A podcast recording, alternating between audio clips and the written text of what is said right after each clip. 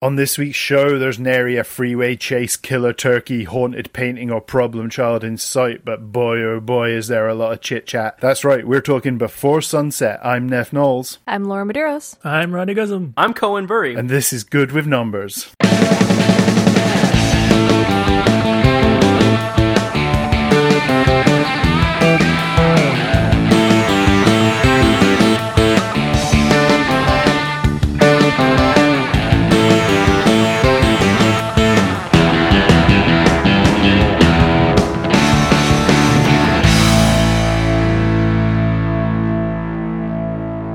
What's like the longest conversation you had with someone? Like five minutes tops. and then I just kind of tap out. You're like, I love where this is going. I just gotta leave.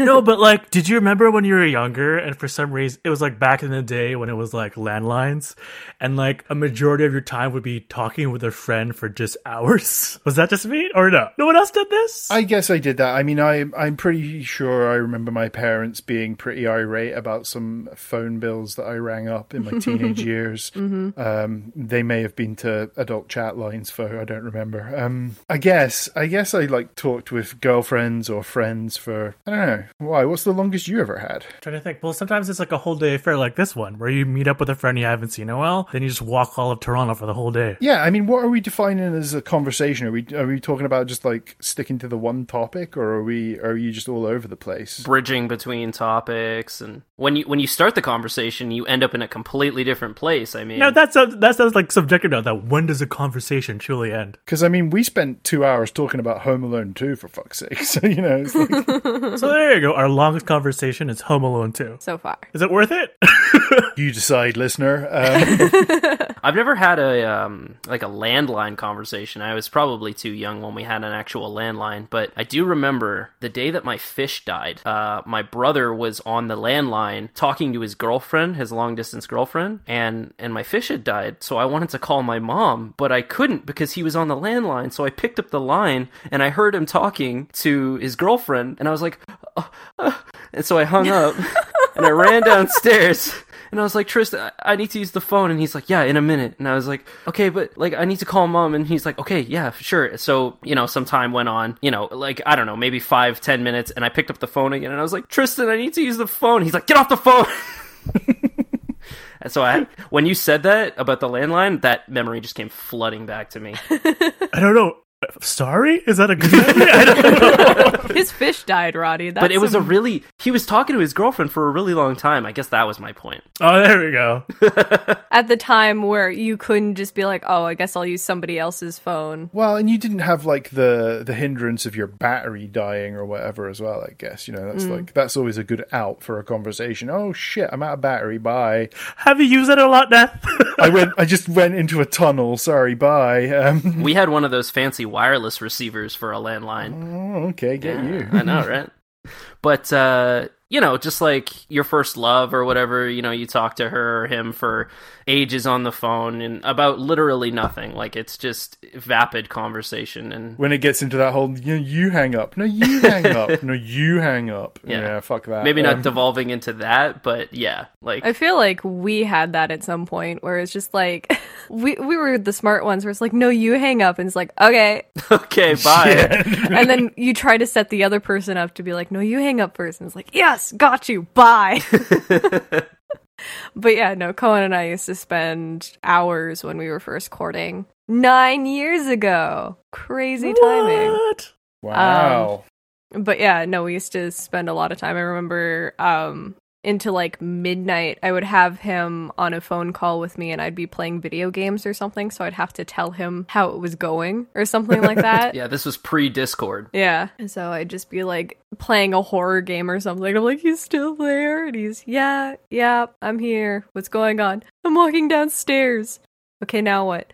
Still stairs. I find it so well when you are in a relationship. It's like those trivial moments are like comforting. Like literally be talking with your significant other going like, yeah, I'm gonna go get something from the fridge. Like that no one needs to know this and to anyone else. I don't need to go to Nath and be like, hey Nath, I'm gonna go down to the fridge and like pick up a snack.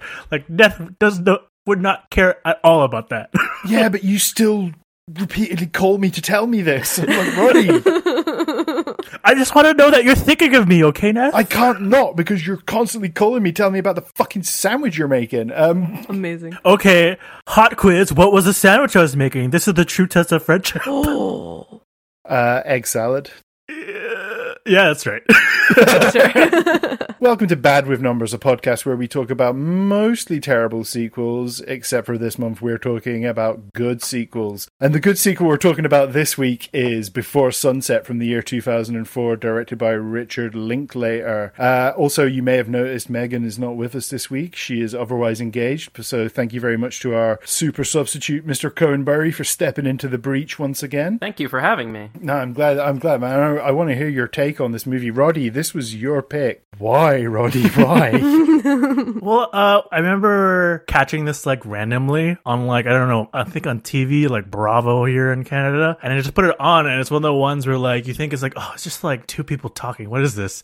But then slowly, as you start listening, you're like, well, now I can't stop watching, and then all of a sudden it comes to the ending, and you're like hit with emotional waves, or when you're like, well, fuck, and I wanted to pass it on to you guys to have the experience. yeah, I mean, okay, so I'm very familiar with this franchise. This movie is a sequel to the 1995 film Before Sunrise, uh, which I saw in theaters. Um, it came out when I was like 14, 15, right at the point where I was just kind of getting into that whole sort of American indie scene at the time. Uh, I definitely saw this one in theaters as well. I don't think I saw the third one in theaters. Were you guys familiar with this franchise before Roddy plucked it out of the air? Nope. No, I've never seen any of these films. Never heard of them even. Plucked it out of the air like magic. I'm magical. All right, so like the appeal of this movie to me at the time was pretty much the fact that Ethan Hawke was leading it. I was slightly besotted with Ethan Hawke around this sort of period. Um, he kind of epitomized like the whole slacker philosopher vibe that I was very into at the time. Between this and the movie Reality Bites, where he plays like a, a fairly similar character, um, he was definitely somebody that I was kind of like aiming to emulate. Um, and I look back at it now, and especially in Reality Bites, and I'm kind of like, oh, this guy's actually kind of a conceited asshole. So I guess that makes me a conceited asshole too. I don't know. But we accept you as you are. We take you as you are. Just like Celine. I appreciate it. Thanks. Wait, so how long did you pull off the like Ethan Hawke reality bites look? And did people fall for it? Uh, I don't think anybody fell for it because it was probably too obnoxious for anybody to really be on board with. Um, a good couple of years, man. A good couple of years. How often were you mistaken for Ethan Hawke, and how many autographs did you sign? I probably got mistaken for him zero times, and as a result, signed zero autographs. That's a personal best. but goddamn, was I trying? Um, okay, I'm just going to put it out there straight away. I fucking love this film. I really adore this film. I think Roddy, this is um, a sound choice, despite the fact this movie has no real conceivable plot. I was kind of blown away watching this again. Richard Linklater is one of my favorite filmmakers. He's made like a bunch of movies that I straight up adore. Uh, we should probably do a little background on him. Uh, he was born in Houston in 1960. He was like a big sports guy in high school. He played football, baseball. He dropped out of college to go um, work on oil rigs in the Gulf of Mexico, and then he used the money he made from doing that to enroll in film school at Austin Community College. In 1991, he makes his first feature, Slacker, which is like a really kind of loose tableau of a bunch of people just going about their day in Austin. It sort of jumps from one character rapidly to the next. It doesn't sort of tend to spend more than like five minutes with each character. Whole thing is um, like super anecdotal, but it's also fucking brilliant. And like along with um, Steven Soderbergh's Sex Lies and Videotape, it's probably like one of the most important films of like that period of American independent cinema. Um, he gets some money from Universal Pictures to make his next movie. Uh, they were just kind of throwing all of their fucking budgets at like indie filmmakers at the time. And he makes Dazed and Confused, which follows a similar structure as Slacker, but instead it focuses on like a bunch of teens on their last day of high school in 1976. And it's just like following all their shenanigans that they get up to, you know, partying, drinking, experimenting with drugs, just generally hanging out and shooting the shit. Dazed and Confused is like easily one of my favorite fucking films of all time. It's the kind of movie that like when you watch it, you uh, yearn to live in that kind of experience. And a lot of that is down to how like Linklater frames it. There's no like antagonist really in the movie, although Ben Affleck's character is kind of a fucking asshole in it. Uh, the stakes are like really low key, but it all like feels really authentic, um, while still being like fucking hilarious as well. And it also marked the fucking debut of Matthew McConaughey and sparked a million impressions of his character doing that lackadaisical "all right, all right, all right" catchphrase. Uh, any of you guys seen Dazed and Confused? No, I know. No. I, I really like implore you to check it out. It's it's just like the ultimate hangout kind of movie. Which is what this movie was. Yeah, yeah. I mean, that might be really good. That might be a good watch, especially right now with the global panini going on. I actually went on like a, a Linklater binge this week. Thanks, Roddy. You're welcome. Uh, so my time has been like consumed by watching a lot of his movies, and Dazed and Confused is one that still just resonates with me. So anyway, after he makes Dazed and Confused, he makes uh, Before Sunrise, which is the predecessor to this film. He pairs up with Ethan Hawke and Julie Delpy, who are both like fairly established at this point. He's a Gen X icon, and she's already been in a bunch of movies like Kieślowski's Three Colors White, and hey, we talked about it last week. Uh, that Disney adaptation of The Three Musketeers with fucking Charlie Sheen Oh, yeah. that movie ended up being like a real critical darling and it sort of sprungboard Linklater into doing whatever he damn well pleased basically um, since then he's kind of he's swung into some big studio movies every now and again he directed School of Rock. Great movie. which people love right? Everybody mm-hmm. loves School of Rock yeah mm-hmm. But I mean, he's mostly stuck to doing like indie stuff, like the pinnacle of which is probably Boyhood, um, a movie that took him 14 years to shoot, and they would shoot it for like a couple of weeks every year. It's probably like the most convincing depiction of like adolescence on film. I, I rewatched it today. I hadn't seen it in a few years. It fucking gets me every fucking time. Patricia Arquette is like amazing in that movie, um, and I would stick my neck on the line and say that it's probably the only truly great American movie of the 21st century, apart from MacGruber. Hmm. So, like, to actually go and make that movie, that's like commendable. Like, that's like a giant feat to like work, like film for 14 years. Yeah, and you know, and that's kind of Linklater's deal is he's very interested in the real. Yeah, it's it's realist cinema. So you know, he could have easily made that movie in fucking six weeks and just cast a bunch of different fucking actors playing the same kid through different stages of his life. But instead, he like committed to shooting with Ellar Coltrane and Ethan Hawke and Patricia Arquette for a couple of weeks every year, and these characters literally fucking age fourteen years in front of you over the space of like two and a half hours. It's fucking insane. That sounds really interesting. I'd actually love to watch that. It's a fucking great movie, man. I will say, it does open with this song from Coldplay. Are you sure, Neth? like I said, maybe one of the best American movies of the, of the 21st century. I can forgive a little Coldplay in there. Um, well, I'd be interested in seeing, like, or or just hearing about the different production because usually they don't. When you're doing a movie, you don't start it from beginning to the end. That's not how you shoot the movie. Sure. But this, they had no choice. They would have to shoot in succession Mm-hmm. as to how that goes. So I'd be I'd be very curious to know if it was easier or you know worse at times. I think part of the thing was like, at what point do you cut it off? I mean, the movie, I guess, is called Boyhood, so it tracks him from the age of like four to 18, I guess. So mm-hmm. I don't know. It's kind of like, it just seems like such a, a wild undertaking back in like whenever they started making it. I guess it was 2000 because that movie came out in 2014. So mm-hmm. back in 2000 to like pick this one kid and say, right, we're now going to shoot a movie around you for the next 14 years of your life. It's uh, kind of mind blowing that they even did it. Mm-hmm. Ooh, I had a question because, like, with Boyhood, that kind of was the first film that ever did that. But for Before Sunrise, did any other film kind of do this whole let's just listen to people talk as I walk? The only thing I could think of is like Dinner with Andre. Yeah, my dinner with Andre is definitely like that. I mean, look, there's there's a lot of movies that are kind of two handers like this. Um, maybe not as explicitly just focusing on two people strolling around Vienna having a conversation.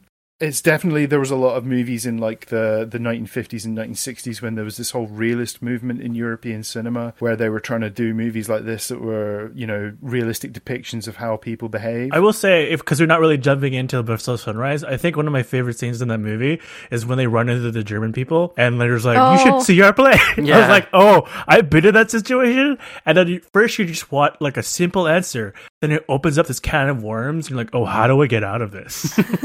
I mean, when they offered them to go see that play, I kind of I was disappointed the movie didn't take us to see that play. Yeah, I wanted to see the cow. Yeah, that guy was playing a cow. Come on. He was so excited. You should celebrate with him. He really committed to the role. I did love his hot take, which is like, uh, why don't you speak German? Like, Yeah. like that was such a good take because so many times, like, do you speak English? Do you speak German? So great. Yeah, I mean that's a that's a pet peeve of many European countries, I believe, when there's just this uh, automatic assumption that you speak English. Um, I, I when I watch these ones, I'm like, would I actually fall for like a, uh Celine or Jesse? And I feel like I'd fall for their before sunset ones and not so much their before sunrise versions of themselves. Really? I'm the opposite. Really? Yeah. Yeah. I I mean when you meet Cohen, the spontaneity is like something that I'm very um on board with. So I don't know in this like day and age would I get off a train with a random stranger that I was just talking to um w- without like notifying anybody. So like i'd probably be texting my mom or like calling my friend that i'm supposed to meet up with for lunch and just be like hey this is all the information that i have with this person. I'm keeping my find my friends on so you can track my phone. Like just all this other stuff. You know what i mean? No, this movie came out before like Hostel or uh Taken. Yeah, like, does any of this. I had that in the back of my mind watching this again, and I was like, "Oh, don't do this! Who would do Doesn't he that?" say like worst case I'm an axe murderer? Oh, Yeah. yeah, I mean, we don't know for definite he doesn't have a body bag in that fucking luggage on that train. So, Right. I mean, but he was very charming i must say like i i was team team jesse on that I guess it just goes to show like how sometimes people are kind of connection starved. So when they finally get something that feels like the remote, the remote of like actual realness, they just like grasp onto it real tight. And I feel like maybe that's what Celine did. Like here's a guy who's like, I don't know. I guess I can't see it because like he's like reading a book. I'm like, oh, kind of douchey and like talking super philosophical on the first go. But I guess she's also like that, so that's why they click. yeah I think so. And then, yeah, he is kind of, like I say, I aspired to this in my younger days, but watching Before Sunrise again at the weekend, I'm like, uh, I'd probably just tell this guy to fuck off. But I guess it's also real in the sense that they had a mutual connection and the fact that there's that couple that were just arguing. And you know, when you have like the same enemy, you kind of somehow bond together by having the same enemy. yeah, yeah. Sure. Let's do the box office for uh, Before Sunset before we get too deep into the plot. This movie opened on the 2nd of July 2004 in a limited release. It managed to scrape into 20th place on just 20 screens, which is pretty solid going. By comparison, the number one movie that weekend opened on 4,152 screens. So. okay Uh, and that number one movie was Spider Man 2, which, Wow. weirdly, Roddy, I believe that was your other consideration. I didn't realize that they were in the same time frame. They opened on the same fucking weekend, which is wild. I find that wow, those are the two ones I was struggling with. But I chose this one for like, I don't know, emotions.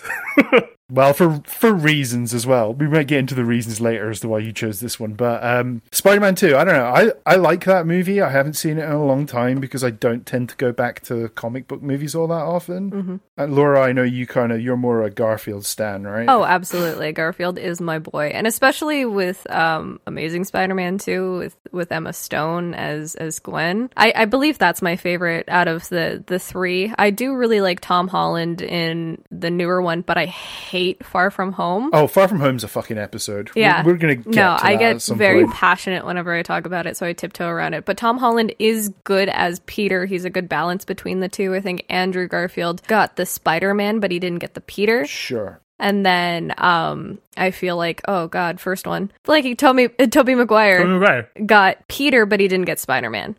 I mean, I guess the thing Tom Holland's got working in his favor is he was actually a teenager when Yes. they were fucking shooting this as well. so- yes, and he does his own Those guys were all like fucking grown ass men. when they were Exactly. He it. looks like how he's supposed to and he acts like a idiot teenager kid. I think Tobey Maguire was a good Spider-Man because he's not supposed to be like a heartthrob. Like he's he's he's Yeah. kind of a nerd and he, he's not a you know he's he's not a looker, right? So it's it's one of those things where I think he he works it really well. Tell that to his face, Sorry, Colin. Tobey. Just go up to like Tobey Maguire. Hey, you're not a looker. Tobey, we know you're listening. It's- you're just not a looker, guy. Like we think you're great. Pleasantville, great. Ice Storm, great. But Come on, guy. Let's be realistic here. He's no. Listen, he was not cast as Captain America. He was cast as Peter Parker, the Nerdburger. Okay, like I'm saying it works well for him. That's that was a compliment. Is it a compliment? If someone goes up to you like, "Oh, this works well for you," It's a it's a backhanded compliment, but a backhanded compliment is a compliment nonetheless. Andrew Garfield and Tom Holland, they got girls swooning over them. That's the idea. That was the that was the, the the mission statement there. They wanted a hot Spider-Man, right? Sure. Yeah. Yeah. Uh, number two that weekend, and this is fucking wild to think about now, was uh, Fahrenheit 9/11, the Michael Moore documentary about the Bush administration. Huh. I have thoughts about Michael Moore, and they don't really belong on this podcast right now. But the fact that a documentary about politics made two hundred and twenty million dollars worldwide is fucking insane to think about in this day and age. Nowadays, that shit would just be straight on Netflix or whatever. Um, number three that weekend was White Chicks. Really? Uh, Ugh. Eh. A movie my ex-wife adores and I can't stand. So Oh, I no. that, that tells you everything you need to know right there. Um, it's got Lochlyn Munro from previous episode Freddy vs. Jason in it, and one of those Sweet Valley High girls is in it. I think I don't know. Some people really love that movie. I am definitely not one of them. Ah, I vibe with it. I like white chicks too. I like I say, you know, horses for courses, man. Um, number four that weekend is Dodgeball, a true underdog story. I love that. All one. these bangers came out at around the same time. Yeah, the summer of 2004 was lit. Dodgeball kind of holds up, right? I Oh. mean, Big Oh, absolutely. it's like peak Vince Vaughn doing peak Vince Vaughn stuff uh, before he became politically dubious. Um, Patches O'Houlihan, Mhm. best Patches O'Houlihan, character Rip Torn. of anything. Any Laser, Blazer. You got Ben Stiller in a fat suit in that one. What's not to like? Yeah, I mean Vince Vaughn. Let's have a Vince Vaughn renaissance, please. I mean he's he's due. I mean he was really good in uh, last year's Freaky, and he's kind of great in Brawl in Cell Block ninety nine. Uh, even though the politics behind that movie are also super sketchy. So you know, let's let's get him back in fucking movies again. I kind of miss that guy. Uh, number five is what I believed for a long time to be the worst Steven Spielberg movie, The Terminal. oh, yeah.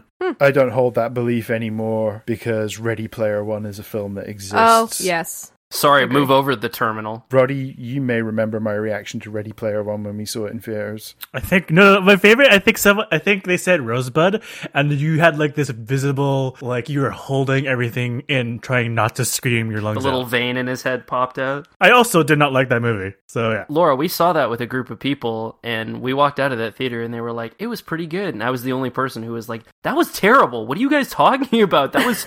My favorite thing, we got stuck in an elevator with people who had just come out, and Cone was just like, What did you think? And they're like, Oh, I really enjoyed that. He's like, What? That was awful. and he, this dude's clutching his Ready Player One novel in his hand. Yeah, no, seriously, I mean, I can't vibe with Ernest Cline. Um, No. I guess kind of like little inside baseball, but we talked about doing a bonus episode on Ready Player Two, Oh, yeah. the book that came out. Uh, I couldn't make it through more than a couple of fucking chapters of that thing. So, other sequels kicking around the box office that weekend. We've got uh, Prisoner of Azkaban there Yo. at number seven. Banger. Uh, best Harry Potter movie. Ooh, I would I would say arguably one of the better ones. That one and and 4th Mm-hmm. are A plus. And then at number eight, fucking Shrek 2. Yeah, yeah, let's go. Yeah, green boy, I'm just going to let you guys just ride that out for a second while I. Uh... amazing! Wow, the summer. Shrek Two, best of the Shrek films. Oh, 100%. It's been stated multiple times, and I think you just need to wrap your head around it, Neth, that Shrek 2 is the best sequel ever. he rolled his eyes so hard. his, his face is of disgust. it's meant to be because like I honestly watch this was my plan all along. It's like the reasonings for choosing this film was I knew what was in the box office that week. there we go. Yeah, I mean, stay tuned, folks. That Shrek 2 episode is on its way at some point. Hell yes. I'm not quite at the precipice of doing it yet, but holy shit, it's not going to take much more to push me right the fuck over. One step closer to the edge, and I'm about to break. We have like yeah, yeah. we have this whole schedule going, and then we're just gonna make one joke one day, and Neth's just like, "No, fuck it, we're getting this over with right now. I'm done." And then we just stop recording that podcast, and I'll group watch at the same time. I uh, I know exactly where Shrek Two fits into our schedule, but to to say right now would be a huge spoiler. Um, but it's coming, people. It is fucking coming. All right, before we actually get into Before Sunset, we should probably do like a little context with Before Sunrise first of all, and like how that movie came to be. Linklater came up with the concept after he spent a day hanging out with a woman named Amy, who he met in a toy shop in Philadelphia in 1989. Uh, and they just spent the night walking around Philadelphia, talking to each other. Um, but then they didn't really keep in touch after that, and his career took off with Slacker, obviously. But she was obviously influential on, like, you know, the, the basis of this movie. Uh, and then he actually found out many years later that she actually died in a motorcycle accident um, in 1994, a few weeks before he actually started filming Before Sunrise. Oh. So she never even knew like the fucking impact that she had on him, and that is just fucking heartbreaking. But yeah, I mean the basic gist of Before Sunrise, like we said, it's um, two twenty somethings meet on a train from Budapest to Paris. They have like an interaction, and then he convinces her to get off the train and spend the evening with him in Vienna because he's got like an evening to kill before he has to fly back to Texas. So you know they spend the evening farting about. They go to a bar. They get invited to the aforementioned play. Uh, they have sex in a park like a pair of horny fucking teenagers. And then she gets back on the train and goes to Paris and they agree to meet up in Vienna like in six months' time, except. And that's kind of where the movie ends, right? Honestly, I I liked Before Sun Sunrise um the best out of the three. I think it has like a youthful exuberance to it as well, right? I think like so, that, too. that kind of spontaneity is just not something that you can do so much in later life. I think um I I think that's what I vibed with as well. There's like this kind of like idealized notion that you could just meet somebody and do that. Like that was a thing when you you you don't have that much else going on in your life that you can just drop everything and fucking piss off around Vienna for an evening. And I think it's more so too with um I guess meeting them and falling in love with the characters um and just beginning the journey. I think that they didn't really know who they were. They were still experimenting and then the way that they talked to each other to try and find out who they were, it was like they were kind of bouncing ideas off of each other too. Yeah. Where it's just like I think and then they're like, "Well, actually I think blah blah blah." Yeah, I think that's what's good about the first one, though. It honestly feels like you're walking into like someone's private conversations, and you get to see all those like really awkward moments. Like mm-hmm. When she got off the train, and they're kind of they had this moment where like, well, was this a terrible decision? And I was like, yeah, that feels very real. Where like you, as soon as you jump on something on impulse, seconds later your mind is like, oh, did I screw this up? Yeah, I mean, he could have very easily, the moment she stepped off that train, he could have very easily been like, "Oh yeah, by the way, did you know the Earth is flat?" Hmm. Yeah. It could have been, so, it could have been some real horror show situation like that, right? Oh man. But I guess every conversation that you have some with someone, you start off. I guess you're almost testing someone to see if like if you relate because you start with like, oh, the weather's this, right? But then that's just a branching off point, and then it's like a test. Like, will this actually get interesting? Mm-hmm. Oh yeah, I mean, they're definitely pushing each other's buttons in that first movie just to sort of figure each other out. And that, again, like Laura says, that's kind of the appeal, right? Is we're figuring out these characters at the same time as they're figuring each other out. Yeah. Oh yeah, like she, but then it got pretty real. Like it was still on the train where she was like, "I chose to t- take a train because I'm just fearful of like being on a plane and dying." Like that's like some real talk to have so- with someone uh, with, that you just met. Yeah, and they tie that in in the third movie as well because, um, I mean, jumping very far ahead in the timeline of these films, but um, Ethan Hawke, the the third movie's set in Greece, and it starts with Ethan Hawke putting his son on a plane back to Chicago, and then for a lot of that movie, Celine is like concerned about Ethan Hawke's son because he's on a plane, and she worries about him being on a plane. So it was kind of nice that they kept that sort of that character beat all the way through the movies. Yeah. Uh, so yeah, before Sunrise opens in Paris, um, just gonna say it, can't stand Paris. Um,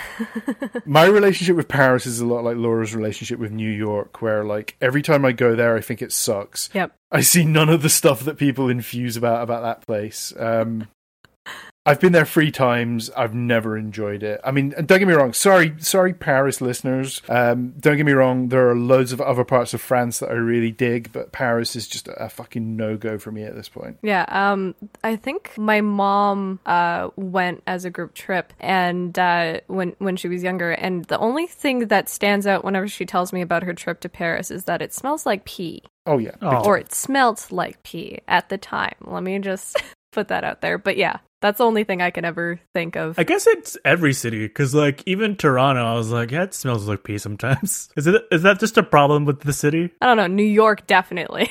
Yeah, New York just kind of smelled like garbage. And then when we came back to Toronto, it was like, oh wow, it's not, it doesn't smell like garbage here. Sorry, New York. I love that garbage stank in New York. Um, New York on like a fucking Sunday morning after a Saturday night. That that summer stank is amazing. Um, yeah, I was gonna say mid July, like that. Oh, yeah. ugh. so this movie opens in a bookshop. We meet Ethan Hawke's Jesse. He is now an author, which is kind of like real life because Ethan Hawke also an author. He's written like five novels. The book that he's written is like a nice framing device so that we know kind of everything about the first movie. Yeah. because it is basically a recollection of his meeting with Celine. Uh, is that cool to write a book about somebody like that? No, uh, I was just gonna say it depends on the details that you throw into it. Like, um, is there anything that would, uh, like, I wouldn't write about Cohen's tattoos. I would never like make it directly about that person. I think that if anybody were to write about me as, even if it was as the villain, I don't think I'd be upset about it. I think it's about context. I mean, the vibe I got was that he sort of accounted for all the parts of her personality he really liked and put more focus on those and sort of kept out the things that he didn't really like about her or if he didn't like anything about or certain things about her, he he didn't include them because it's not like you know how you always remember the good things about people, you remember the the, the good times and and certain things that they say, but the things that piss you off, you know, you try and put them in the back of your mind. So, you know, they sort of jumping ahead, they talk about it later how, you know, she's not the person in the book and how it, it sort of feels like he's pushing this narrative that like she is, but simultaneously isn't this person in the book. It's, it's interesting to think about, but, um, you know, personally, I, I would want to be completely detached from a character if somebody were to write about me in a sort of semi biographical sense, like in a fictional story. Maybe I'm just being a, a little a little prissy about it because I I would be kind of like, well, is that really how that happened? Did I really say those kind of things? Also, side note, I've written several books about Cohen's tattoos, um, available now in paperback from all good booksellers. Oh my. But I think the other thing is, is like I'd be very curious to know how he wrote about her because, uh, I mean, jumping a little tiny bit ahead, she didn't show up to their meeting time. So w- personally, I would have been soured. Like you can romanticize the whole like we met and then we had a day in, you know, in Vienna and it was so nice and it was great, blah blah blah blah, whatever. Well, there's no answer though. It's like I think they had this really powerful moment together, and so maybe that romantic in him was like there must have been a reason why she didn't show up. That's what I would hope. But like it's also nine years later, so maybe he the bitterness kind of was sh- shaken from him a bit. I guess. Yeah, I think it's probably written out of like warm nostalgia rather than like as an attack on her. Maybe. Oh, sorry. He states that the book took him four years to write. Okay. Yeah, in yeah, one of the on and off. I conversations they think have he right said. at the beginning. So yeah, like uh, roughly five years later, he'd probably be less butthurt. I'm just sour all the time, so maybe that's why my feelings would be different than his. It took him four years because he had to write it in between bouts of cry wanking about her as well. So, um, um, I love how we don't get a big sweeping reveal of Celine. I like how she's just hanging out in the back of this bookstore while he's giving his talk. I kind of feel like a lesser director would have made this a huge moment, like a big orchestral swell, um, and like maybe a fake out where he sees somebody that he thinks is Celine and it's not, and then it, turns out that he sees the real one. I. I kind of like the way that Linklater just plays this really understated, like she's just there. She knew that he was going to be there, so she, you know, rolled the dice and turned up. This movie, on the whole, feels very small. And I don't mean that in like a bad way. It feels very like I don't even know how to put it into words and explain it. Like it I mean, it's low stakes, right? It's it's really low stakes. it yeah, ex- extremely. There's nothing at stake here other than their their would be relationship that was, you know, dissolved 9 years ago. But I don't know, there's something like warm and cozy about this movie. It's very comforting almost. Oh yeah, big time. Um, and that's a lot of that is down to the the way that it's played. It's just played realistically. There's there's no like you know sort of moments of really high drama, with the exception of like her freak out that she has in the car towards the end of the movie. It's um you know it's quite understated, but that's good. I like that about this film. I'd be curious to look at the script though, because a lot of this is just one shot, dialogue heavy. Like it flows as if it's a conversation. So it kind of feels like there would be talking points, but then, okay, okay, deliver it. Mhm. How much of it was improv? I apparently barely any of it was improv. Apparently, so um, Hawke and Delpy get a co-writing credit with Linklater on this script. Apparently, they also contributed quite a lot to the first movie, but they didn't get a credit for it, and I think they were kind of pissed about that. Uh, they actually ended up getting nominated for an Oscar for writing this film, which is kind of cool. oh wow. But yeah, I, I always got the impression that a lot of this was improvised, but apparently it wasn't. Apparently this was rehearsed to precision. Even like, you know, little kind of like sort of pauses and what everything were all done very, very meticulously. Yeah, because he talks over her sometimes, and that's just fascinating for me because it, it seems like he's interjecting in a conversation, which is very natural to like kind of throw that out there instead of waiting, you know, or it doesn't seem very calculated, and I guess that's where I'm getting at. Yeah, credit to the I guess director of I, I I don't even know what the role would be. Whoever would do the scripting and the writing and, and making the I guess the director. Shout outs to the director because this yeah honestly this whole thing feels so natural and and the fact that you're saying that it was so meticulously rehearsed, I never got that vibe. And I think a lot of that is down to the chemistry that these two actors have together as well. Like the, there's something very easy about these two together. It's weird though. A part of me just likes when people have like a sense of direction. So I got like a little thrill every time like Celine would be like, "Oh, over there. Oh, move over there." I don't know why. Like there'd be moments of when they're going for a walk, and it's like, "Oh, this way," and I'm like, "Yes." This is like a wonderful.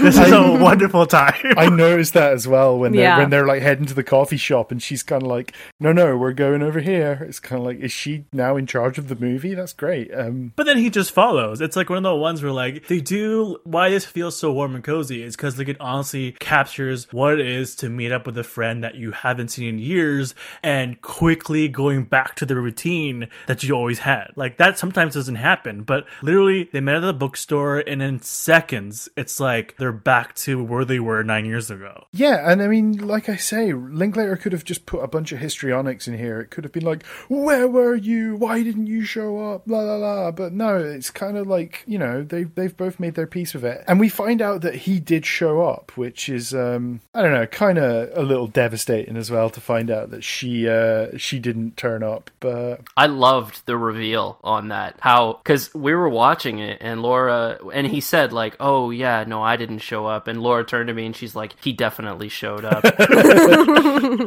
and uh, and then like what thirty seconds later, she's like, "You're lying" or whatever, and he's like, "Yeah, I did show up." You know, and it's not this big reveal. It was just like how it would be in a conversation. No, exactly. Again, a lesser director with like less confidence in his characters would have probably made that a game for a good part of the movie. Would have made it like a, a did they didn't they kind of almost like a mystery element to the film. But Yeah. no, mm-hmm. he's just up front. He's like, I was there, you weren't. She had to her grandmother died, so you know, she had to go to the funeral. That's fucking life, right? That's just how life plays out. Sometimes you can't make engagements that you made six months ago because shit got in the way. That was super refreshing.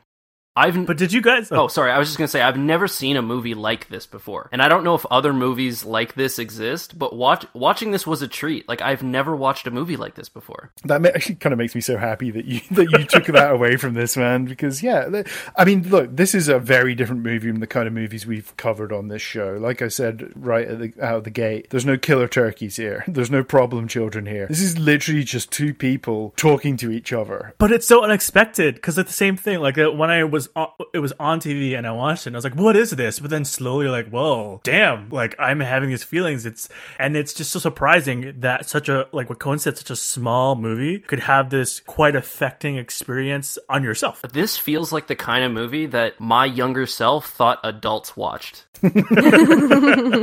It's kind of true, I guess. Yeah. Yeah, no. it- it- another point I wanted to bring up is it's it's super refreshing because when we did the Matrix episode, we talked the the Matrix Reloaded episode. We talked about how much of the dialogue there felt like forced, and it was so long and it was so boring, and and we just wanted to get to the next part, the next action set piece. But in this movie, I couldn't get enough. I wanted more dialogue. I wanted more character development. I wanted to hear these people talk and and and experience just everything and and and I don't know. It was really exciting, which is weird to say because this movie is just two people catching up. Yeah. It's the yeah. conversations though. It's like like little things like when they slightly get more comfortable with each other, when they reach the cafe, they get a little bit more blunt with their conversations. Like the whole thing where she's talking about like belief systems and about whether or not you want to become a monk. It starts off casual and then it ends with like the punchline of like monks asking to suck her friend's cock, which was totally obscure. But like again, it, from a friendship point of view, a relation like that to even say such a, like a vulgar word,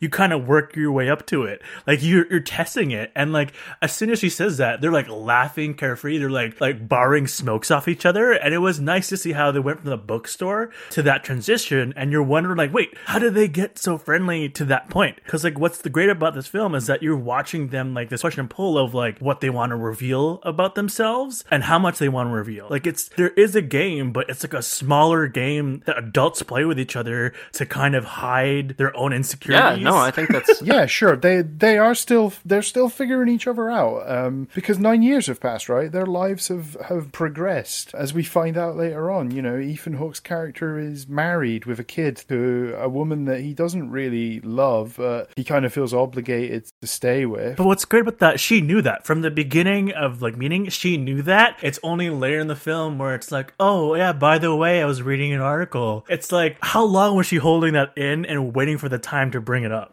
especially when you think you know someone too. Like you especially with like facebook now uh, we are able to keep up with our old friends and everything like that. But you know we only post the good stuff uh, air quotes there. And it's like oh yeah okay i know you have this new boyfriend. I know you have you know whatever life is going on and it's completely different. It's just like oh i don't know you But I think everyone's been in that situation where like you find out information from someone else, but you're technically not supposed to know it yet. oh yeah So then there's like this weird conversation where you're like, what are they going to tell me? And then you also reach that point where like, am I hurt now? Because they don't want to tell me this. Yeah, exactly. You're kind of trying to tease out information you already know. Yeah, that's kind of an awkward place to be in. Uh, side note, he says most people haven't read Moby Dick, so why should they read my book? Any of you guys have read Moby Dick? no. nah No. No, me neither. Okay, um, just, just checking up on that. I don't know. I'm still kind of like a little bit hung up on the whole idea of like how far can you stray from real life for it to become fiction. I kind of just want to read this fucking book that he wrote. That's definitely the most intriguing bit is that we never he doesn't even read any excerpts from the book. Like we get little little snippets maybe, but like nothing concrete. Yeah, I think they talk about how he writes about their passionate lovemaking or something at some point, and then that's it. yeah, I mean, look, he he used this interaction that he had with Celine back in 1994. He's used it for fiscal gain and for a, a claim.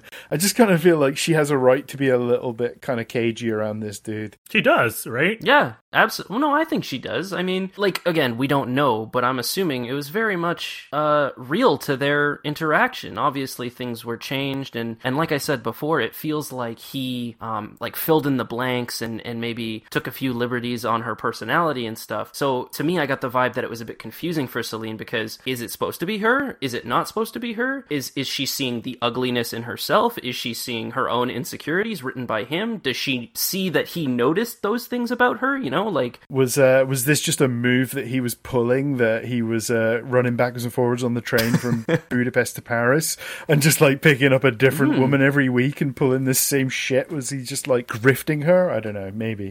Honestly, if you're Celine, you would think that. It reminds me of that um the episode of, of Friends, and it's I don't watch Friends very often, but this one always stuck out. Um, and it was when Ross wrote the pros and cons to staying with Rachel, and she found the list of all of the cons. And she's like, think of every insecurity you have ever had, and then you know that the person you love knows it too. So they see the same thing. So I'd be very curious to see if that's why mhm, she was yeah, upset. that's the point I was trying to make. I like this kind of moment where um, he's talking about them having sex in this cemetery, uh, not in the cemetery, sorry, in the park in the first movie, and she straight up ghosts the idea. She's like, "That didn't happen." I love that she's so powerful. Oh yeah, you can literally see his fragile male little ego snapping with this fucking denial of this ever happening. And I think the one thing that I kind of that kind of if I was to put a criticism on this movie, it's that she backpedals that later on. But I kind of love the notion that this this moment that he has fucking fetishized to the point where he's written a novel about it uh, was a fucking complete non-event to her. I don't know. I just found that funny. No, I love that moment too because it's one of the ones where like she had no kind of control of whether he wrote this book or not, and like I guess and like that's such a pivotal scene I would imagine in it, and so for her to just say like no that didn't happen and kind of take charge of that. Because in reality too like that was their own private moment that they had together, and yes it's fictionalized somewhat, but from her perspective like it was probably a moment that holds so much power that is now out there for people to interpret and read. So for her to be like, no, it didn't happen, and the fact that her conviction is so strong that he can actually make him doubt himself, I was like, yes, she's great. Yeah. Oh yeah. Definitely Team Celine in this movie. I like how this movie ups the ante of the first movie as well by having this all play out in real time. This movie literally takes place over the space of 80 minutes. And there's like a ticking clock element that he has to catch this plane. Although, like, I mean, in fairness, dude, you can just fucking change your ticket for a later flight. You're a fucking author. You can afford to do this. Mm-hmm. But but this whole like notion that this this is all unfolding with, you know, the sense of a real time scenario kind of makes this movie um, sort of easier to gel with than the first one, I find. It's like really real because when you catch up on some t- people too, you do have that time limit you set yourself. It's like, oh, I gotta head out at this time. But then, like like they did in this movie, you play with it a little bit. Where like if you're actually enjoying yourself a bit much, like no, no, like I like I could maybe like change it up and it's okay. And like that's what this movie is. Like you see them warming up to each other, and like there's moments where like Celine will be like, "Oh, you can go," like I'm totally fine. But then like it's a game again. Yeah, we find out that they lived in New York at the same time, which is really messed up. It's kind of sad they never ran into each other, but I guess. Too much garbage. Yeah, exactly. They had to fight over the mounds of street trash. Um, maybe the stank made them all stay indoors. No, I, I love New York. I'm not uh, saying bad things about New York, but no, the stank made them stay indoors. I will say it. that, yeah. Have you ever had that moment though? Like I remember this one time where I was watching a concert for like Vox, and then later on I met up with a friend, and then we found out that she also went to the same concert. So there's that weird feeling of like the fact that you could have known each other earlier, and but like I don't know, like it feels like faded, but then not. I don't know. I think that was also a nice thing to have in the movie. I mean, a, an example of that is is the my daughter's mother and I went to the same daycare for three days um, when we were about two ye- two three years old, and then I moved away and didn't ever see her again until uh, we were like 16, 17. So yeah, uh, it happens. You know, people people fucking intersect at moments without realizing. My parents actually, um, before they had met, like I think a month or two before they had met, they were at the same bowling alley at the same time. And my dad got blackout drunk and actually forgot to give them the bowling shoes back. and uh, he had to like go back and, and switch them up, which is why it was so memorable to him. So uh, he was telling my mom like how funny the story was. And she's like, wait, when was that? Where was that? And yeah, then they they were just like, "Holy shit. Yeah, I was there. Like I was literally a couple of lanes down from you." I remember seeing this guy just pass out over the lane. Right? So yeah, they go to the cafe to catch up. Um, I don't know if you guys remember. I don't know when they banned it in Canada, but do you guys remember when you could smoke in bars and cafes? Is that just me being old remembering that? You're old. Yeah, I know. Um, I think they banned it in the UK in like 2007, and I remember going to like my local pub the day after they banned it, and it just fucking stunk. Like the air of fucking fresh cigarette smoke had been replaced by like the stale odor of wooden floors that had been like seeped through with smoke inhalation of years, and it was just gross. And everybody was like, "Can we just have smoking back, please?" Because it just smelled so much better than whatever the fuck this is.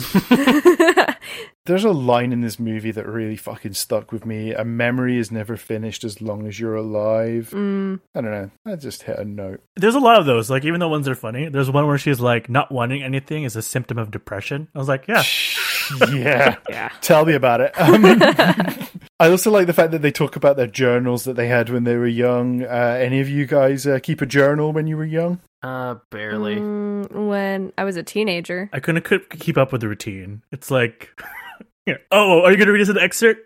I have in my hand my diary that I kept for the entirety of the year 1989 when I was nine years old. It's the only diary that I ever did for an entire year because girls happened after. but but this is the only diary. So uh, do you guys want to hear a couple of excerpts Yes, from it? please. Yes. Do you know? Yes. Here's what I'm going to do. I'm going to read the excerpts from each of your birthdays, and I won't say your birthdays on the air because uh, you know we have a lot of hackers listening to our show that are desperate to steal all your fucking bank details. But uh, if you find money, let me know. yeah. uh, okay, so Laura, this is on. Well, I mean, it's not even your birthday because you weren't even born when I wrote this. But okay. Yeah. Um, so this is from 1989 on your birthday. Uh, dad went to Enfield, which is where my dad worked. Uh, I got my own breakfast. That's a good feat. Yeah. Played some new songs on my keyboard. I have a sore stomach and back. Sorry, this sorry, this isn't recent. This is 1989. This is when I was I was eight when I wrote that. Are you sure? That sounds like you now. Well, you know, I haven't progressed much in the last in, in the last thirty years. Leave me alone. Um, okay, Roddy, this is from your birthday that year. You would have been a, a, a princely one year old when I wrote this. Ooh. Last day of mini holidays. We had like small vacations from school in the UK. Went downtown. Uh, not a euphemism. Looked at videos in Solar. Solar was a, a video rental shop. I was generally not allowed to rent videos on my own volition, but I sure as hell spent a lot of time in there reading the fucking back cases of them. Very hot. Have lunch outside. I like how you're like straight to the point. It's like long-winded sentences. There's there's not a lot of room in this diary, man. There's, Oh, it's a very small amount of space. You know what? That's actually pretty smart. Like if you wanted to get a bullet point of your like your, it keeps you focused. Because sometimes I'll just write forever. Can you start this again, Neth? Can you? That day finished out with uh, watched Star Wars oh. uh, and played football. So you know, oh, good day. Yeah, I guess. Uh, Cohen, let's do your birthday. Um, so here we go. This was a Saturday this year. Um, rained all night last night. Oh, it's getting sad already. Uh, my uncle Lal and cousin Neil came to visit at ten o'clock. Uh oh, sounds ominous. Uh, my dad got here at seven forty-five a.m. I went to the market. I lived in, I was in like rural Scotland. I'm guessing this was a cattle market of some kind. I came back, did computer. This, Wait, oh, oh, wait. There's there's a there's a tragic tragic fucking ending. oh, I'm I'm on the edge of my seat. No. It's just two words. Broke joystick. No. No. Oh man, this reads like slam poetry. I forgot to mention. I actually, when I went to Paris, I didn't realize that like my friend also liked Before Sunrise, so I didn't realize that she was also intentionally making sure that we hit the spots. so like, I actually went to the Shakespeare Company bookstore. Oh, cool. And I got to be a part of that. And it's like honestly what you imagine like that like antique French bookstore is. It has like nooks and crannies where you can go in and read your book and like write stuff. But it also is one of the places where you can't take any photos. So therefore you remove all of the Instagram crowd. Okay, fair enough. Sounds good to me. Um, yeah, I mean, I know a few like little bookshops like that. Maybe not so much in Paris, but definitely I know a couple in Amsterdam that are kind of like that, that have that vibe. Um, I mean, yeah, there's like a sweeping shot that they do, like where they're tracking them walking along the Seine. It almost makes me want to go to Paris. Like this movie makes Paris look appealing, right? They like they take the riverboat, um, and they're kind of they're chatting on on the riverboat at the time, and it makes Paris look like somewhere that I would very much like to hang out. I just kind of wish it was and wasn't like the the shit show that I've experienced every time I went there. Will I say that when I went to Paris, I went with like a money belt. That's the first time I actually had to wear like a money belt. Oh, But then, but then a part of me is like, oh, that was pretty. I felt safer doing it because then when I was like near the Eiffel Tower, like a whole bunch of people were like swarming me, just asking for money, and I was like, this is very awkward now. So now I feel happy that I put the money belt, and that's what you don't really get from Paris or any Paris movie is that bit of like the harsh realities of it. apart from Taken. Yeah. But in this movie, it's just Celine and Jesse's world, which is just reconnecting. Yeah, it's crazy how there's like there are no real other. I mean, outside of like the people in the bookstore at the start, there's no other billed actors in this movie. There's like their interactions with other people are very limited. Kind of feels like it's a risk in a way where it's like if you don't vibe with one or like both of these characters, then you're kind of screwed because there's no content outside of those two characters. Can I read the billed cast on Wikipedia? We got Jesse, Celine, bookstore manager, journalist number one, journalist number two, waitress, Felipe, Oh, Felipe! How could we forget Felipe? Right, yes. boat attendant, uh, man at grill, and woman in courtyard. And that is the entire cast. I remember all of it. I remember that man at Grill. Yeah, exactly. I remember all of those fucking characters. So you know, I mean, it pays to have a small cast sometimes. I guess. But then it goes to show you don't need this massive cast to tell a good story. Like you can get like it's to the point too. Like I've, have you seen ensemble movies where like there's the characters that you absolutely give no shits about, and you just want to get back to the like the people that you care about. Mm-hmm. Mm-hmm. Like this one is just like again, it is a risk, but if you like Jesse and Celine, this is a good time. But I mean, Linklater can do that with an ensemble as movie movie as well because um, Dazed and Confused is very much an ensemble movie that follows like a bunch of different characters through the night, and yeah, they intersect with each other all the time. But the that cast is stacked. I mean, you've got a lot of actors that have gone on to be like super famous in that movie, but um, he manages to make all of their stories interesting and relatable, and kind of you want to know what these characters are up to. I know this is a weird jump, but I'd kind of love to see his take on a Godzilla movie. I love this joke. Mm, I know. I was gonna say, like, it's more so. Um, I find myself not giving a shit about any of the human characters in any Godzilla movie ever, and I want to because humans are very uh, necessary for Godzilla to exist. Because without the humans, then it's just you could have regular sized monsters. There's literally no issue. I honestly thought the direction you're going was like Kong and Godzilla go through a stroll through like Hong Kong. Also, would love that. you know, like it's like Kong just pointing out where to go next. I know you're saying like humans are essential to those movies, but I know you've also seen Godzilla versus Kong. The humans in that movie, you can fucking keep them. I did not give the remotest No. shit about any of the humans in that No, film. and that's that's my issue. Is like I do not care about any of the the humans, but they are necessary for the scale. So it's not like you can just cut them out and just have Kong versus Godzilla fighting. They gotta be there in some capacity. But I would rather have the fact where everything intertwines, like everybody has their own kind of um, storyline, and then it, it it all comes together for a good purpose, not just Kong good, Godzilla bad. Wait, Godzilla good? Question mark? You know, like stop it. I kind of feel like 15 years ago, that would have been something that you could have maybe enticed Linklater to do. I kind of feel like he's he's kind of known for sort of taking these wild studio swings every now and again. But I feel like lately he's sort of edged away from doing studio pictures at this point. to kind of go back on the Kong, I feel like the closest you kind of could get to that and seeing how it could go bad is Ang Lee's The Hulk. I thought the the Godzilla. It's been a while since I've seen it, but the Godzilla movie with Bryan Cranston in it. Um, I don't remember which one that was. That I mean, granted, that's you That was like the 20 the 2014 one, yeah. 2014. Yeah, I thought he did a great job in that film. I, I cared a lot for his character in that film. I mean, I, it sticks out in my mind as a performance. But Yeah, sure. And that that was the closest that they've got to like making the human characters worth a shit in one of those movies, I think. hmm Yeah, because I uh, the last Godzilla movie, the I think King of Monsters, that one's probably my favorite. But I think it's more so the fact that they were more ambitious with the monsters versus human ratio in the movies. Like the screen times were were more on par with each other, and that was fun. But I want to have like weird conversations and you know not feel angry that I could see a giant lizard put his fist through a building instead. Like I'd rather see that over, you know, any human. Did you guys see the post credits scene in Before Sunset where Godzilla steps on the Eiffel Tower? Oh yeah, you know what? I fucking forgot it was in there. I saw it in theaters when it came out, but because I was looking for my keys under the seat and, and was totally blown away by it. Um, well, yeah, yeah, obviously, it's like a blink and you'll miss it. Well, it makes sense though. That's why Celine's like, "You're gonna miss your plane because uh, Godzilla. yep. You can't fly when Godzilla's hanging about." That's true.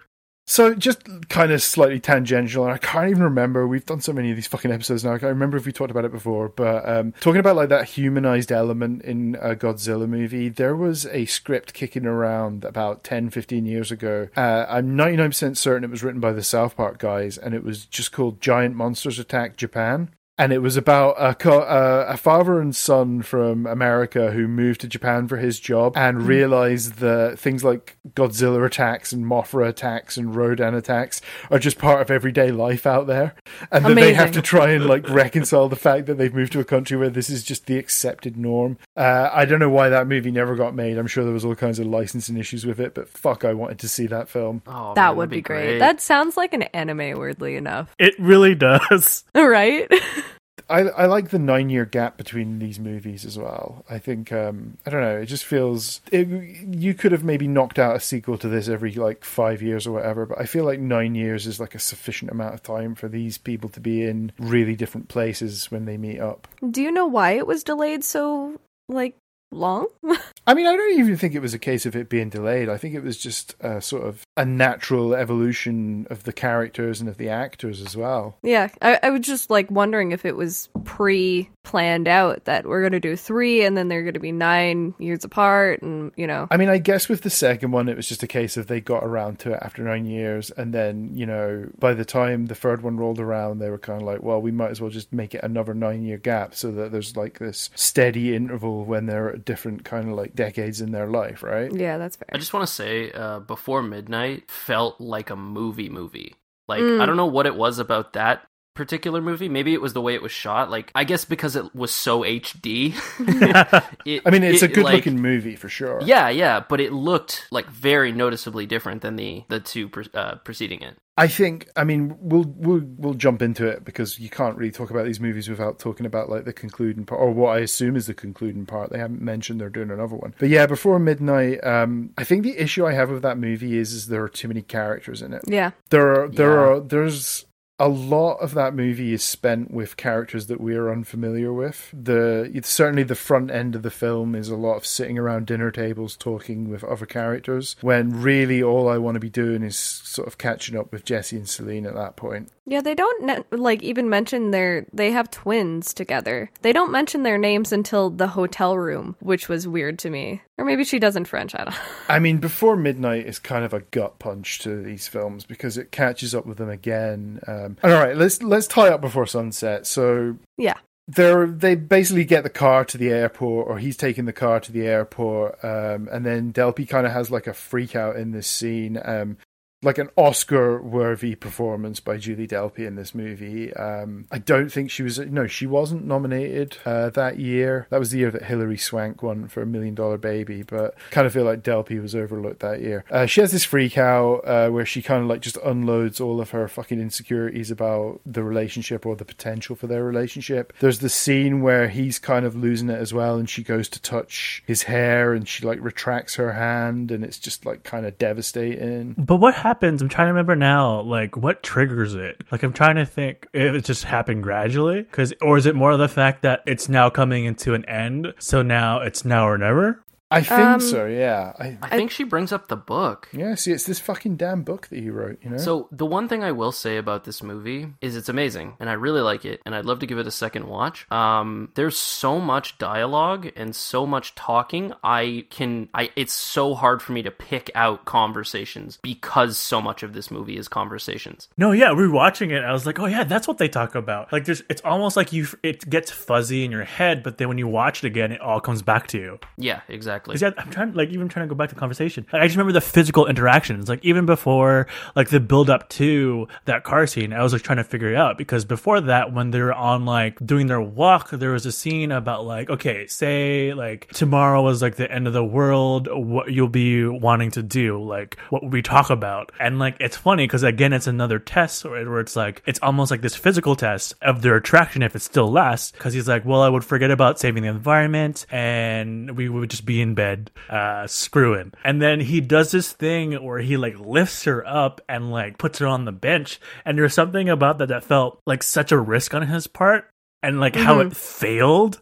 That I was like, this was a great moment because, like, th- again, there's the automatic regret that, like, in his head, he was probably hoping for it to work out, but then it just got awkward. Yeah, she kind of rejects the the idea of them having this kind of like fucking tryst at the end of the world, which is kind of a nice touch, you know. It's like she's not she's not like fucking straight head over heels for this guy. He has to fucking work at this, I think. Yeah. Well, I mean, especially since uh, she spends most of the movie knowing that he's married. He has mm. a child. Yeah. Like, that is unatta- unattainable. And to her, that's not something that she's looking to, I guess, pursue, but she's in love with the idea of it. I think that was the trigger. Before they, she mentions that she read the article about how he's married now, and then I guess that delved into the conversation of like if he's happy, and then like yeah, that's that was trigger bringing up family and marriage. Yeah, yeah. She d- she she brings up that it's amazing that she thought he had this perfect life when in fact, you know, he's dealing with just as much bullshit as she is at the moment, and it's not perfect, and it's not everything that he had hoped and or everything that she thought he wanted. You know. Yeah. Um. So basically, they they're taking the car at the airport. He offers her a ride home. They get to her place, and he walks her to the door. And then walking her to the door becomes he's going up to the apartment to hear her perform a song. Hold on, hold on. Sorry. Such disrespect for that cab driver. Holy shit.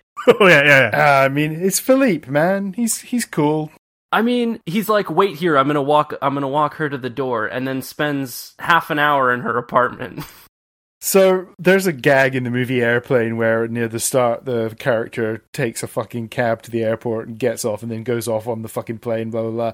And then there's an end credit sequence where the cab driver is waiting still at the end of the movie and he's like, I'll give him another five minutes. I would have loved to have seen I know we, I know we've already got the Godzilla end credits, but I would love to have seen Philippe just there still just like checking his watch. In fact, no, fuck it. Let's have it as an end credits at the end of Before Midnight. Nine years later, Philippe is still sat in that fucking laneway. Beautiful. Beautiful. Uh, yeah, so they go up to the apartment. She plays him the song, and obviously the song is loosely based about him. Uh, Julie Delpy, also fantastic fucking singer as well. Mm-hmm. Um, she plays this waltz for him, and I'm kind of shook at this point. And the movie ends with him acknowledging that yes, he has a flight to catch, and she's just kind of stood there dancing in the apartment, and it just cuts to fucking black. Uh, just a perfect ending because we don't have a definitive resolution. We don't fucking need one. Yeah. Yeah. So when when we f- watched this for the first time, I was aware it was two movies. I was like, or I was under the impression I was hmm. like, okay, we you know we watched the first one, we watched the second one, and I didn't know there was a third follow up. So I hmm. turned to Laura and I went, I don't know. Do do you think like do you think he stayed? Do you think he he you know, do you think they like fell in love and rekindled it? I don't think they did. Honestly, I think he went home. I think uh Sure. he he left he, you know they had their moment and he left for his flight and they never spoke ever again honestly that's genuinely how i felt Yeah, I, but that's that's great because that's what Linklater wants you to take from that ending is you draw your own fucking conclusions about what happens next. They mention it about the book um where it's like some people like i think it's the first scene where the uh, journalist is did they did they go meet up afterwards? And then he said it's more of a test as to like are you a cynic do you actually believe in love and stuff like that? So i feel as though they kind of ended it on that same um note but i feel like when you're thinking about okay did they stay together in this one it's more of an educated guess because okay they didn't make it in the first one. Why would they make it in the second one But it still kind of plays with your optimism and your romanticism. Because when I first watched this, in my head, it's like, oh, he stayed. Like he, he's gonna miss the plane. He's so in, like enthralled by her dancing and her singing that he's never gonna leave. And then when I watched Before Midnight, it was like a gut punch because like it destroyed that optimism. yes because it showed like what actually does happen. And I think what's great about this trilogy is that it has the romanticism and like the, the the greatness of when you find someone truly to connect with, but it doesn't pull any of the punches that comes from maintaining that connection for years. Because like yeah, Oh yeah, I mean their relationship in Before Midnight is very troubled, right? There's there are a lot of issues and that movie is kind of it's not a downer, but I also feel like I mean Celine's character in that movie, she's obviously got a lot of issues with um Jesse's character and they kind of come to a head near the end of that film with this absolutely devastating fucking hotel room argument that they have. yeah But then the movie still kind of ends on like a note of optimism right at the end. i have to say about that argument why don't more people talk about that scene like I see people talk about the marriage story and how they have that huge blow up argument. Oh, and yeah. whatever, whatever. But like this was, I, I feel like this was way better. It's uh, it's brutal. It is absolutely brutal, and again, it feels very fucking realistic. You know, like his reactions. You know, I don't know. It's a it's a tough watch. because you guys watched it like were like you watch it like one after the other. Yeah, it was a marathon. But did you kind of notice like when I was rewatching Before Sunrise, like again, all the things that they fight about in Before Midnight are there in Before Sunrise. Like in Before Sunrise, they're having conversation about men and women, how they're so they're so different, and how like feminism is like this way for a man to just go around and be like, you can screw me because it's freedom, and like it's like the conversations they have there, and like kind of the things they bump with are still things that they bump with and before midnight. And i thought Hmm. that was just interesting to show that like your core person your dislikes and likes are generally the same. And then the more you grow to be with someone it's more um, it's almost like compromising or getting used to them or learning to adapt to them. And then i don't know. I just thought that was fascinating. Until you don't anymore. Yeah, it's rose colored glasses. Mm. yeah. And that was the heartbreaking thing of seeing before midnight. It's like, yes, love is super strong, but then it's it's it's like at the end of the day when you're 80, it's gonna I feel like it's gonna have its like band-aids and scars. like, but you're still gonna it's still gonna be beating. And I guess at the end of before midnight, it's like, do you think it's still beating? hmm yeah, he brings that up. He says, you know, honestly, we've done things to each other that are very regrettable, but nothing's perfect. Nobody's perfect. And, you know, at the end of the day, I'm not a dog that's just going to keep crawling back, you know, because he he's obviously had it at that point. He was at his tipping point. Mm. you know so it, it was it was really interesting to sort of think you know did they work it out in the end did they go back to the room and have sex i mean obviously that's sort of more the implication but like i don't know like it, it, that part of the of of before midnight hit me was was the his his sort of um rationalization of their fight and how he'd had enough and and that um you know it's take me or leave me like I, I i can't i just can't and i love you and i want to make this work but you're not making it easy I still kind of I'm trying to figure out what the last scene means, like subtextually, and or like anything. We're like they're just watching the moon and like it's there, it's there. Like I'm trying to figure it out. Like I still can't get it. Like I can't. Do you think it's because? Oh, sorry, I was gonna say the sun has always been a part of it, whether it's sunset or sunrise. Do you think that the sun not being there at all? The sun has set on their relationship Yeah. Oof. Oh.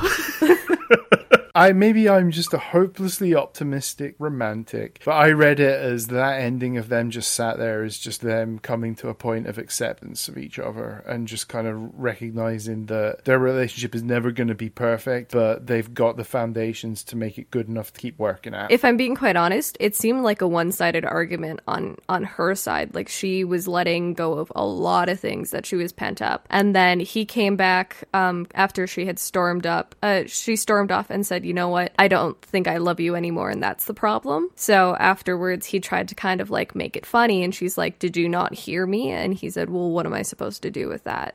Like, what do you want me to do?" So then he kind of that was him laying it out, and then um, because he was trying to say something about like a time machine, and you know, roleplay sexy rp yeah, and and uh, he had a letter to um her eighty year old self, and and she's just like, "You're about to have the best sex in your entire life in that time machine," and blah blah blah. And she's just like, "Really?" And he's, "Well, what do you want to do?" So she just goes silent for a bit, and she's like, "Best sex ever, huh?"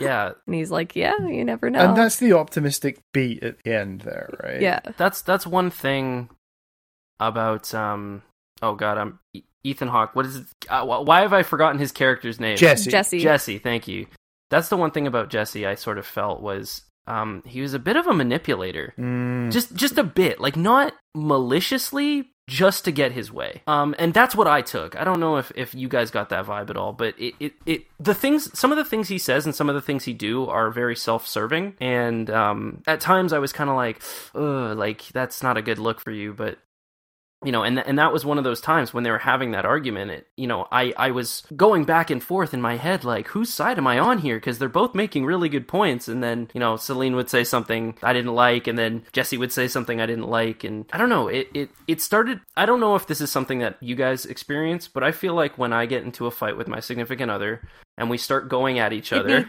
Be careful here. I mean, just, hello. No, no, no. just tread carefully. I will, I will. Don't worry. I've got my my uh, boots on. I'm treading very carefully.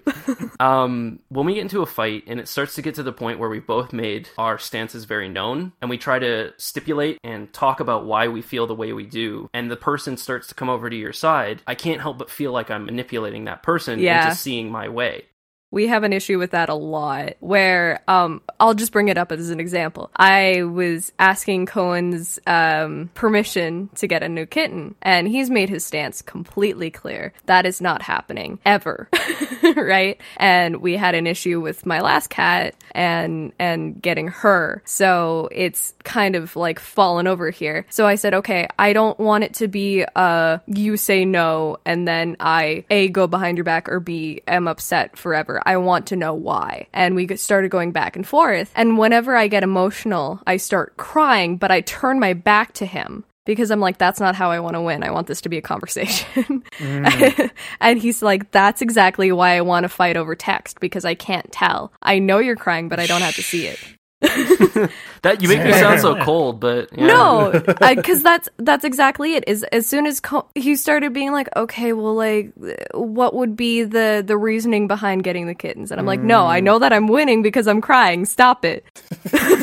this ain't a conversation anymore. This is me guilting you into getting the kitten. It ain't happening. Yeah. I don't have a kitten, by the way. So but I guess that's what it is. Like with this movie, it's their relationship, and as we see the three of it, we get to see how they push and pull. And I think that's why maybe kind of connect with other people in relationships, because like like you said, for your for your own like relationship, it's your own push and pull. Like you know each other's triggers, you know how you respond to each other's actions. So therefore, you're at a stage when you do have a conflict, you respect each other enough to know when not to like manipulate, or I guess when you know what something is not right. Yeah. Exactly. And I think that was the thing is I didn't notice it at the time because I I had messaged you guys and just said like Celine is insufferable during this. And the more that I go back and I think about it, she was really hurting and she let out a lot.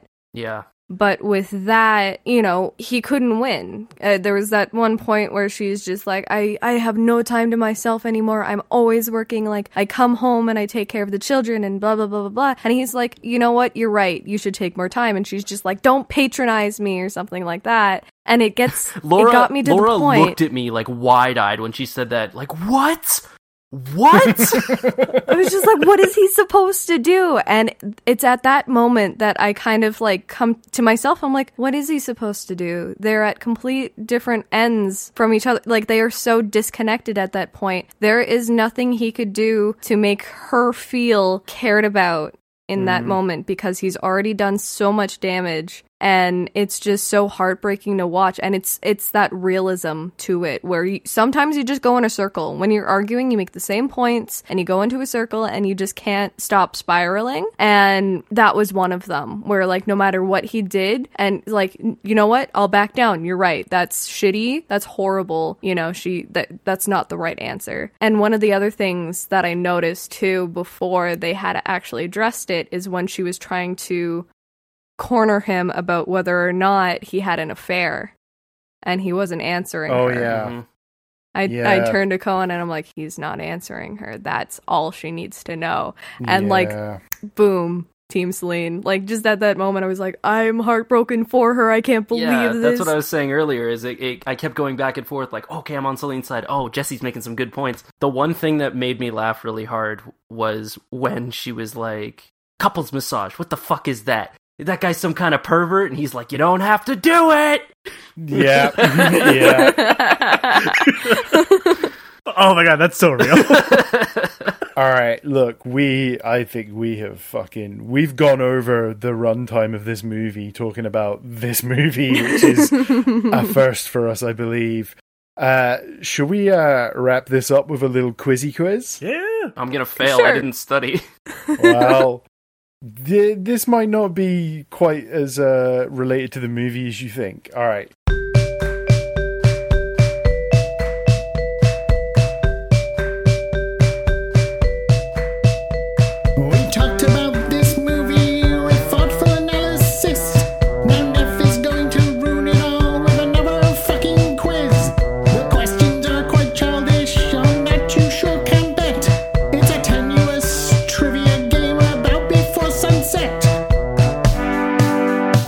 Okay. Here in Toronto, Canada, the sun set at exactly 8 p.m. today. But what about other countries around the globe? I want to know was 8 p.m. today before or after their sunset? so I'm going to give you the name of a place in the world, and I want you to just tell me if it is before sunset at 8 p.m. or after sunset at 8 p.m. Okay, so local time, it is 8 Yeah, their p.m. local their local time. Is it Okay. before sunset or after sun? Not after the sunset, which is a terrible Brett Ratner movie.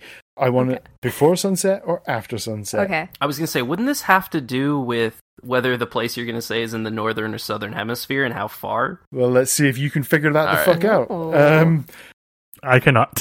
we're gonna go around the horn. It's gonna go Laura, Roddy, Cohen in that order uh, for no real reason. Or is there?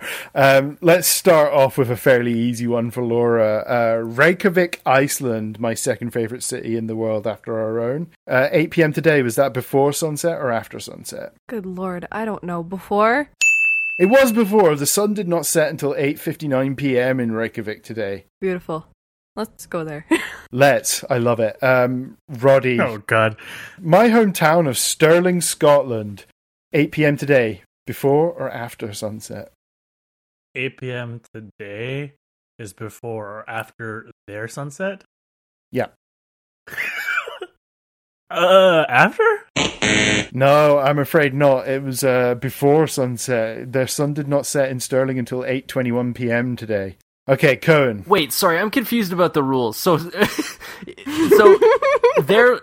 Wait, so the set, the sun is supposed to set before 8 p.m. okay, it's set here at 8 p.m. That is why we are using 8 p.m. as the like Okay. line, Yep. right? So, um, At 8 p.m. in the place that I give you, I want to know if that was before sunset or after sunset. when did Had- their sunset? Was it before or after 8 p.m.? But Roddy just said it was before, and then No, I said after. He said after.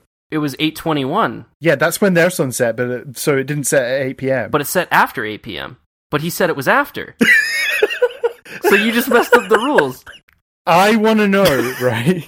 I want to know if 8 p.m. is before or after their sunset. oh, Yes. oh, oh, okay. yes, okay. there.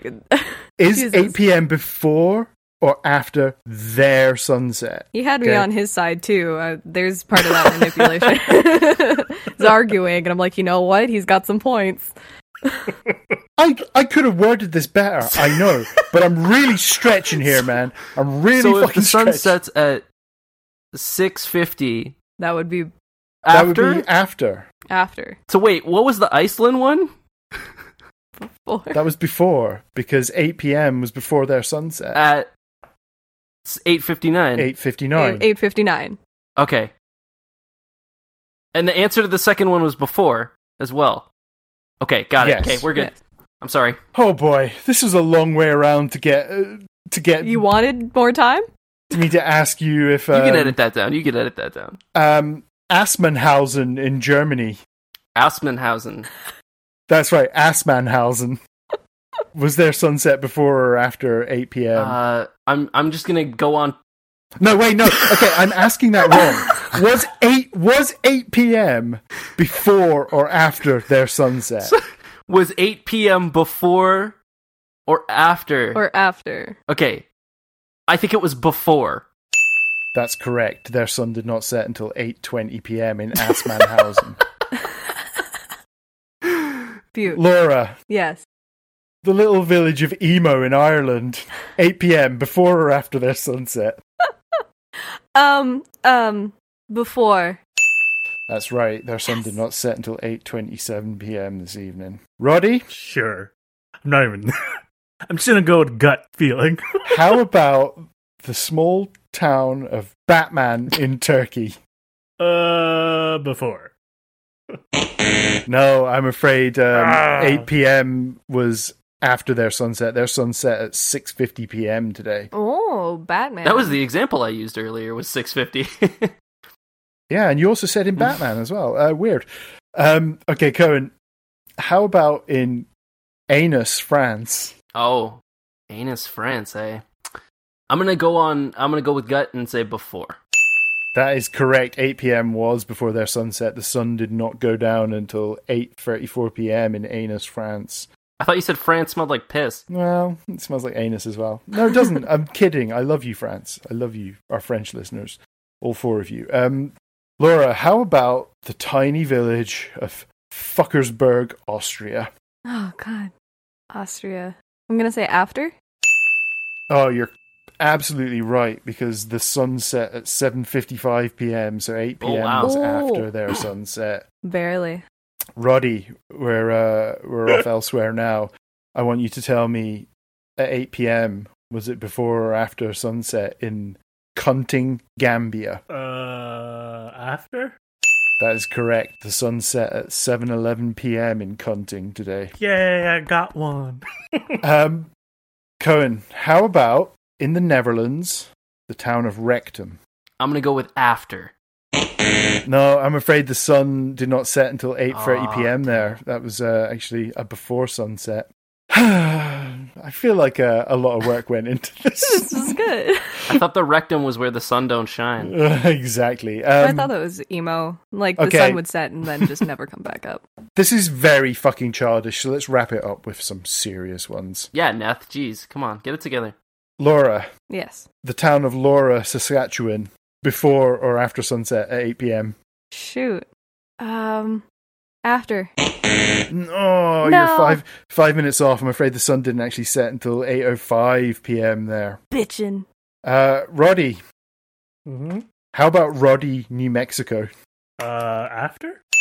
That's right. The sun set there at 7:38 p.m. today. And finally, we're off to Cohen Island, Nice. Western Australia. You have to visit. Dananda. Uh, before. No, I'm afraid the sun actually set there. At Oh, sorry, that's what I 6:02 meant. I meant That's a after. real I, fucking that's what I one. meant. Well, that's not what you said, Fo, is it? No, but that's what I meant. I meant it was. I meant uh, that the time that the sunset was before 8 p.m. It's about the intention, Neth. well, uh, you know what? I uh, I wasn't keeping tabs on the score anyway, so you're all winners in my eyes. Hooray! You've all won a trip to Cunting, Gambia. Yeah. I've always wanted to go. Wait.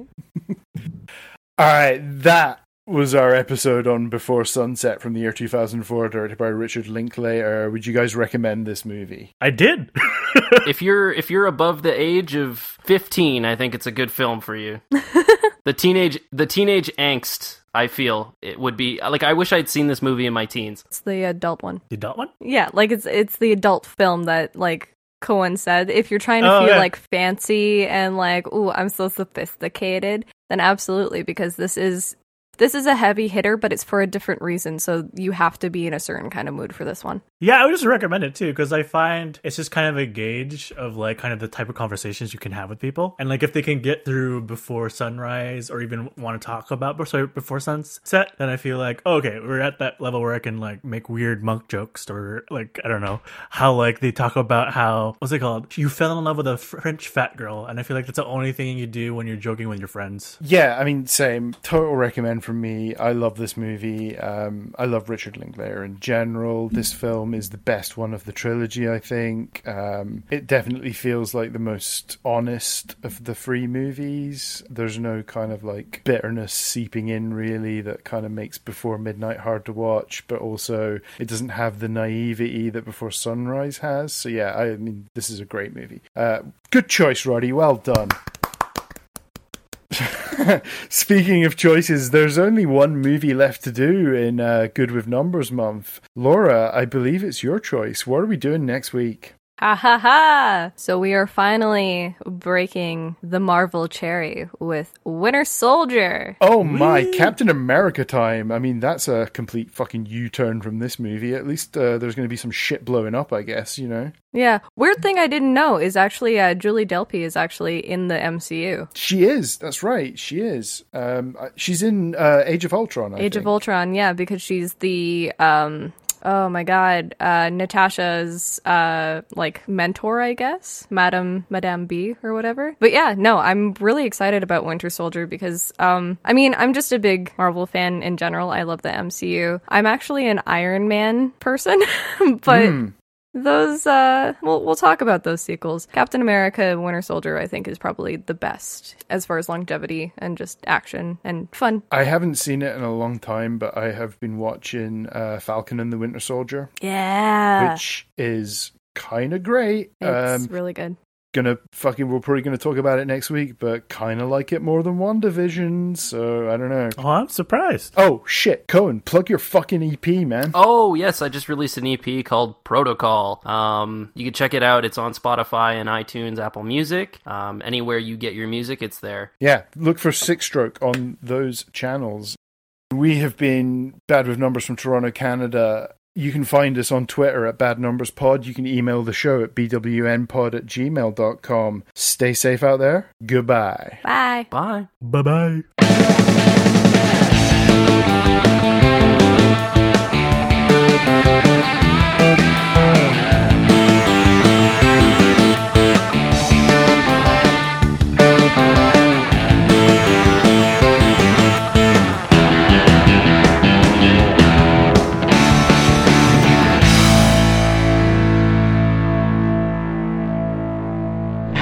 Talking about, man.